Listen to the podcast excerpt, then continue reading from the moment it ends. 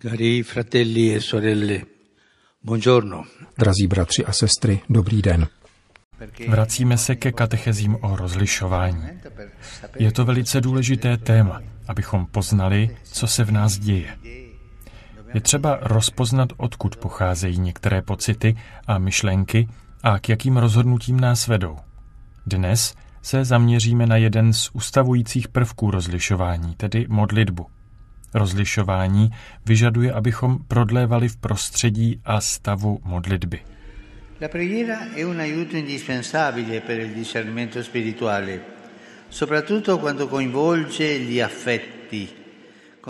Modlitba je při duchovním rozlišování nepostradatelnou pomocí, neboť nám umožňuje, abychom se k Bohu obraceli v prostotě a důvěrnosti, jako se rozmlouvá s přítelem. Dokážeme tak překročit své myšlení a vstoupit do milujícího bezprostředního niterného vztahu s Bohem. Tajemstvím života svědců je právě tato důvěrná obeznámenost s Bohem, která v nich narůstá a stále více usnadňuje rozpoznání toho, v čem má pán zalíbení. Pravá modlitba spočívá v důvěrnosti a spolehání na Boha, nikoli v papouškování, mechanickém odříkávání modlitbiček. Pravá modlitba tkví v bezprostředním a citovém vztahu k Bohu. Tato důvěrnost překonává obavy a pochybnosti nad tím, že by snad jeho vůle neprospívala našemu dobru, což je pokušení, které nám let kdy myslí prochází, zneklidňuje srdce, vnáší do něj nejistotu nebo také trpkost. Il discernimento non pretende una certezza assoluta. Rozlišování si nenárokuje naprostou jistotu. Není to chemicky čistá metoda, poněvadž se týká života, který není vždy logický, ale vyznačuje se hledisky, jež nelze uzavřít v jediné myšlenkové kategorii. Rádi bychom se přesně dozvěděli, jak si počínat a přece se pak chováme nedůsledně, i když něco takového nastane. Několikrát jsme sami na sobě zakusili to, co apoštol Pavel popisuje slovy Nekonám dobro, které chci, nýbrž dělám zlo, které nechci. Stalo se to mnohokrát. Nejednáme výlučně rozumově. Nejsme stroje. Nestačí nám obdržet návod, abychom ho vykonali. Naše rozhodnutí pro pána ovlivňují překážky nebo naopak posily, které jsou především citového rázu. È significativo che il primo miracolo compiuto da Gesù nel Vangelo di Marco sia un esorcismo. Je význačné, že první zázrak, který Ježíš koná v Markově evangeliu, je exorcismus. V synagoze v Kafarnau Ježíš vymítá nečistého ducha z posedlého člověka a tak jej vysvobozuje z klamné představy o Bohu, kterou nám Satan vnuká již od počátku, totiž obrazu Boha, který si nepřeje naše štěstí. Onen posedlý z evangelního úryvku ví, že Ježíš je Bůh, avšak nepřivádí ho to k víře v Boha, naopak křičí, přišel si nás zahubit. Molti anche cristiani pensano la medesima cosa, che cioè Gesù possa anche essere il figlio di Dio, ma.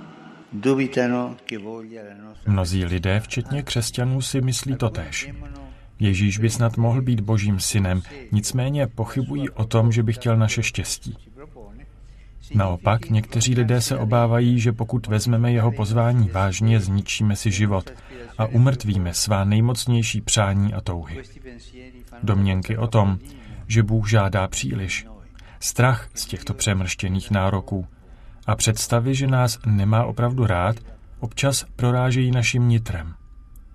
V naší první katechezi o rozlišování jsme ovšem zaznamenali, že průvodním prvkem setkání s Bohem je radost. Když se modlím a setkávám s Bohem, uchvacuje mne radost. Každého člověka se zmocňuje radost, což je krásné. Smutek anebo strach jsou naopak známkami toho, že se Bohu vzdalujeme. Chceš-li vejít do života, zachovávej přikázání, říká Ježíš bohatému mladíkovi. Onomu mladému muži ale některé zábrany nepovolili, aby naplnil touhu po těsném následování dobrého mistra, kterou choval v srdci.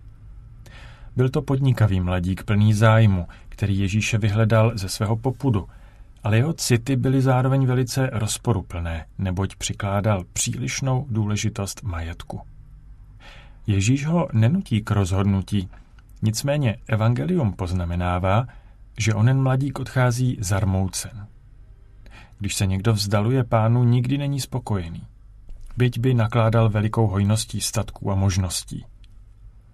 Ježíš nikdy nikoho nenutí k následování. Ježíš ti objasňuje svou vůli, z celého srdce ti dává poznat, ale ponechává ti svobodu. Právě tato svoboda je na modlitbě s Ježíšem to nejkrásnější. Když se naopak od pána vzdálíme, zůstane nám v srdci smutek a ošklivost. Discernere cosa succede dentro di noi non è facile, perché le apparenze ingannano, ma la familiarità con Dio può sciogliere in modo suave i dubbi e i timori. Rozlišování našich niterních hnutí není jednoduché, protože zdání klame. Avšak v důvěrném vztahu s Bohem se mohou mírně rozplynout veškeré pochybnosti a obavy, čímž se náš život stále více uschopňuje k přijetí onoho jemného světla, jak je krásně nazýval svatý John Henry Newman. Svědci ve své záři zrcadlí boží světlo a svými prostými každodenními gesty vyjevují láskyplnou přítomnost Boha, který činí nemožné možným. O manželích, kteří spolu prožili kus života a měli se rádi, se říká, že nakonec se podobají jeden druhému. Obdobně bychom mohli popsat citovou modlitbu. Postupně, avšak stále účinněji nás uschopňuje k tomu, abychom rozpoznali, na čem záleží při utváření naší druhé přirozenosti, jako čehosi, co by příštilo z hlouby našeho bytí. Prodlévat v modlitbě neznamená pronášet množství slov. Je třeba se pohroužit do modlitby, otevřít srdce, přistoupit k Ježíši, povolit mu, aby vešel do mého srdce a dal nám pocítit svou přítomnost. A tam pak můžeme rozlišovat, kdy je zde Ježíš a kdy jsme to my se svými myšlenkami, které se let kdy vzdalují Ježíšově vůli. Prosme o milost, abychom prožívali přátelský vztah k Bohu, jako když přítel hovoří s přítelem. Io ho conosciuto un vecchio fratello religioso Znal jsem jednoho starého řeholníka, který byl vrátným v jedné koleji. Pokaždé, když mohl, chodíval do kaple. Guardava l'altare e diceva ciao, perché aveva vicinanza con Gesù. Podíval se na oltář a řekl ahoj, protože si s Ježíšem byli blízcí. Nepotřeboval toho moc napovídat. Jenom ono, ahoj, jsem tu a ty jsi u mě. Takový vztah bychom měli mít v modlitbě. Blízkost.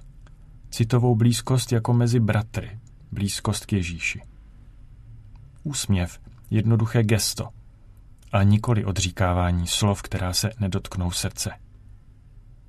Tuto milost si máme vyprošovat pro sebe i pro druhé, abychom tak v Ježíši spatřovali svého největšího a nejvěrnějšího přítele, který nás nevydírá a hlavně nás nikdy neopustí, i když se mu vzdálíme. Ježíš zůstává u dveří našeho srdce. Nechci o tobě nic vědět, říkáme mu, avšak on tam tiše zůstává, aby byl po ruce a na dosah srdce, protože je stále věrný.